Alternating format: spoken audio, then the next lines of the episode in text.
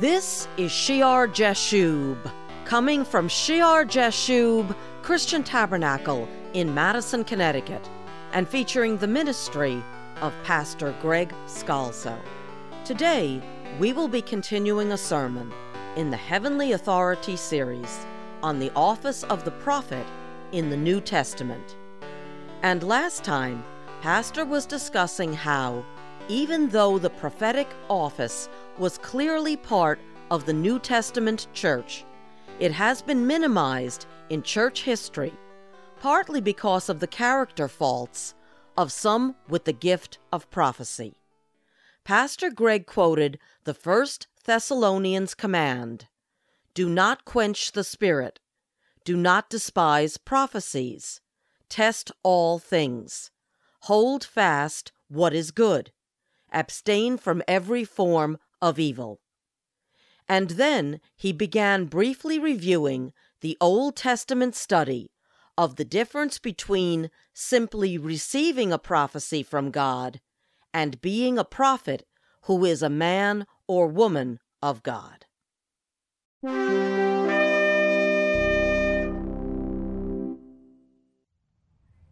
In Numbers chapter 12, then Miriam and Aaron spoke against Moses because of the Ethiopian woman whom he had married, for he had married an Ethiopian, literally a Cushite. And you know, Cushite could mean someone geographically in the area of Ethiopia, or also, as you see other places in the scripture, defines a person of darker skin. And some of the people in Midian, you know, from different prophets, the people in Midian, some of them had darker skin. So Zipporah uh, might have been darker compared to Miriam and Aaron, and and they're looking down upon her for it. So they said, Has the Lord indeed spoken only through Moses? Has he not spoken through us also? And Yahweh heard it. Now the man Moses was very humble, more than all the men who were on the face of the earth. So you got a description of Moses as the most humble man on the face of the earth. So when it says, A prophet shall arise after you, one like you, you know Messiah would come then also as a humble man. Suddenly the Lord said to Moses, Aaron, and Miriam, Come out, you three, to the tabernacle of meeting. So the three came out. Then the Lord came down in the pillar of cloud and stood in the door of the tabernacle. So you have the Shekinah glory of God. And called Aaron and Miriam, and they both went forward. Then he said, Hear now my words. If there is a prophet among you, I, the Lord, make myself known to him in a vision. I speak to him in a dream. Not so with my servant Moses. He is faithful in all my house. I speak with him face to face, even plainly, and not in dark sayings, not in riddles. And he sees the form of the Lord. Why then were you not afraid to speak against my servant Moses? Now he's saying this to them because we know from the other scriptures that Miriam and Aaron also prophesied. They both had the gift of prophecy, just like Moses. But he makes a distinction between the man of God and the prophet of God. If there's a prophet among you, I make myself known to him. I give a vision. And you see here how a vision can be part of prophecy, and we'll touch on that another time. I speak to him in a dream, and dreams can be used by God. And the clear example in the New Testament uh, is a dream given to Joseph uh, to take the child Jesus and flee to Egypt. But sometimes it's not plain. Sometimes it's it's cryptic. It's like a riddle. It's in dark sayings. It's hard to understand. So the prophet brings forth the word of God, but Moses understands. He's faithful in all my house, he says. He sees the form of the Lord. In other words, he's going to understand the prophecy, what it means. He sees the nature of God. He has the fullness of understanding. And so, why were you not afraid to speak against my servant Moses? But it doesn't mean the prophecies that come out of Miriam's mouth, like the horse and rider thrown into the sea, or the prophecies that came from Aaron, were not of God. The Lord can use vessels to bring forth his word, But sometimes the vessels are flawed. Aaron's also the guy that said, Well, I just, you know, I put the gold into the fire and out came the golden calf. When in reality, he was lying. He had fashioned the golden calf with his own hands. So if you just say, Well, if the prophet is faulty, the prophecy can't be from God, you might miss a true prophecy. Balaam was one of the first prophecies of Messiah coming. He's going there, he wants to curse Israel to receive the money from the pagans He's been a prophet of God, and but he knows he has to depend on Yahweh. And when he goes to proclaim, the Lord uses him as a vessel to bring forth some of the earliest prophecies about Jesus Christ. But Balaam didn't wind up very well, did he? Because his heart was wrong. God can use a vessel to bring forth his word, but more importantly, the person should be a man of God, a woman of God. And that's the case of Moses. Not only did he receive the word, but he saw the form of the Lord. He was faithful in all God's house. So the anger of the Lord was aroused against Miriam and Aaron. The Lord departed, and when the cloud departed from the tabernacle, suddenly Miriam became leprous, as white as snow. Uh, Aaron looks, and there's Miriam. She's a leper. So Aaron said to Moses, O my Lord, please do not lay this sin on us, for we have done foolishly, and in which we have sinned. They have sinned. Prophets can sin, prophets can act foolishly. Moses cries out to the Lord to heal her, and the Lord says to Moses, If a father had spit in her face, would she not be shamed seven days? Let her be shut out of the camp seven days, and afterward uh, she may be received again, and Moses prays for her, and then she's healed, and she comes back after seven days into the camp. Another instance we had looked at was in 1 Kings, 1 Kings chapter 13. If you remember, this was a section uh, about a prophet who is simply called the man of God. He's given no name. Jeroboam has fallen into great apostasy and idolatry in the northern kingdom. And it says in chapter 13, verse 1 And behold, the man of God went from Judah to Bethel by the word of the Lord. And Jeroboam stood by the altar to burn incense. And the man of God cries out against the altar. And he prophesies how Josiah, years later, from the house of David, uh, would sacrifice the priests to the high places on that altar that has now been given up to paganism.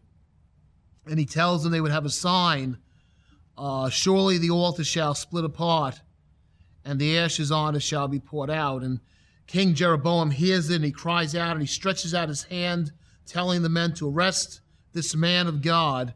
And as he stretches out his hand, it withers, and he has to, he could not pull it back. And at that point, the altar was split apart and the ashes were poured out as a sign which the man of God had given by the word of the Lord. So he's a man of God and he's a prophet. And he's doing that which God had told him to do. And the king pleads with him uh, that he might find favor with the Lord God. And the king says to him, Come home with me and refresh yourself, and I will give you a reward. In verse 8, the man of God says to him, If you were to give me half of your house, your kingdom, I would not go in with you, nor would I eat bread nor drink water in this place. For so it was commanded me by the word of the Lord, saying, You shall not eat bread nor drink water nor return by the same way you came. Don't have anything to do with them, God saying. Go there, proclaim the word. Don't even come back the same way, come back a different way. Make the circuit and don't take anything, don't eat, don't drink. And you see, this man's heart was right with God, that such a mighty miracle happens. The altar splits, Jeroboam's hand is withered. So he went another way. He's traveling, right? And you read in verse 11 an old prophet dwelt in Bethel. And his sons came and told him all that God had done that day in Bethel. The father inquires of the sons, Which way did he go? And so he goes after the man of God. So you don't have any names here. You have the man of God who gives a prophecy to Jeroboam, and you have now this old prophet, and he's called an old prophet. And the old prophet comes upon the man of God, and he says, Are you the man of God who came from Judah? And the man of God says, I am. And then the old prophet says, Come home with me and eat bread. He wants to have fellowship with this guy. He wants to hear what's going on. These great miracles have happened. Uh, and then the man of God tells him he cannot because he was told he can't drink water, he can't eat bread in this place. I've been told that by the Lord. So, verse 18, he said to him, the old prophet says to him, I too am a prophet. And we're going to see he is a prophet, as you are. And an angel spoke to me by the word of the Lord, saying, Bring him back with you to your house, that he may eat bread and drink water. And then there's a parenthesis. The narrator tells us he was lying to him. The old prophet was lying, just like Aaron lied. He didn't receive such a message. He just wants to get this man of God back in his house. So he went back with him and he ate bread in his house and he drank water. Now it happened, verse 20, as they sat at the table, that the word of the Lord came to the prophet, the old guy, the old prophet, who had brought him back. So he receives a prophecy clearly from the Lord. And he cried out to the man of God who came from Judah, saying, Thus says the Lord, because you have disobeyed the word of the Lord, and have not kept the commandment which the Lord your God commanded you, but you came back, ate bread, and drank water in the place of which the Lord said to you, Eat no bread and drink no water, your corpse shall not come to the tomb of your fathers. So it was after he had eaten bread and after he had drunk that he saddled the donkey. When he was gone, a lion met him on the road and killed him, and the corpse was thrown on the road, and the donkey stood by it. Uh, and then the old prophet goes and sees it, uh, and he finds the corpse thrown on the road, verse 28, and the donkey and the lion standing by the corpse. The lion had not eaten the corpse nor torn the donkey. And the prophet uh, took up the corpse of the man of God, laid it on the donkey, brought it back, and he mourned over him, saying, Alas, my brother. He buries him, and he tells his sons, When I'm dead, bury me in the tomb where the man of God is buried, lay my bones beside his. And when uh, later on, when Josiah does come down and strike the area, he leaves that tomb as sacred because the man of God was from God and had proclaimed the right word to Jeroboam. It can be very confusing, right? Here you have a man of God whose heart's right, does what he's supposed to do. You have a lying prophet, but he's still a prophet. He's just thinking about himself. He wants to have fellowship with this guy. He lies about the vision from the angel brings him back, and all of a sudden the Holy Spirit comes on him and he prophesies to the man of God that you didn't do what I told you to do. Because the man of God was too fast to accept the prophecy from this old prophet. Don't quench the spirit. Don't despise prophecies, but what? Test, right? First Thessalonians. Test. He didn't test, he just assumed it was from God and that was wrong. And that's a caution to all of us. Because the old prophet lied, right? And yet he still could be used by God because God then spoke a word through him to rebuke the man of God.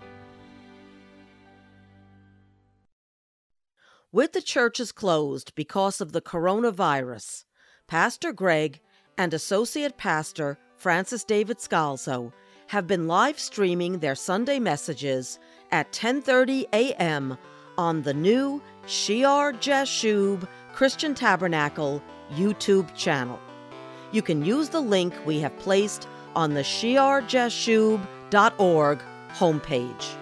Please join us next time for Shear Jashub.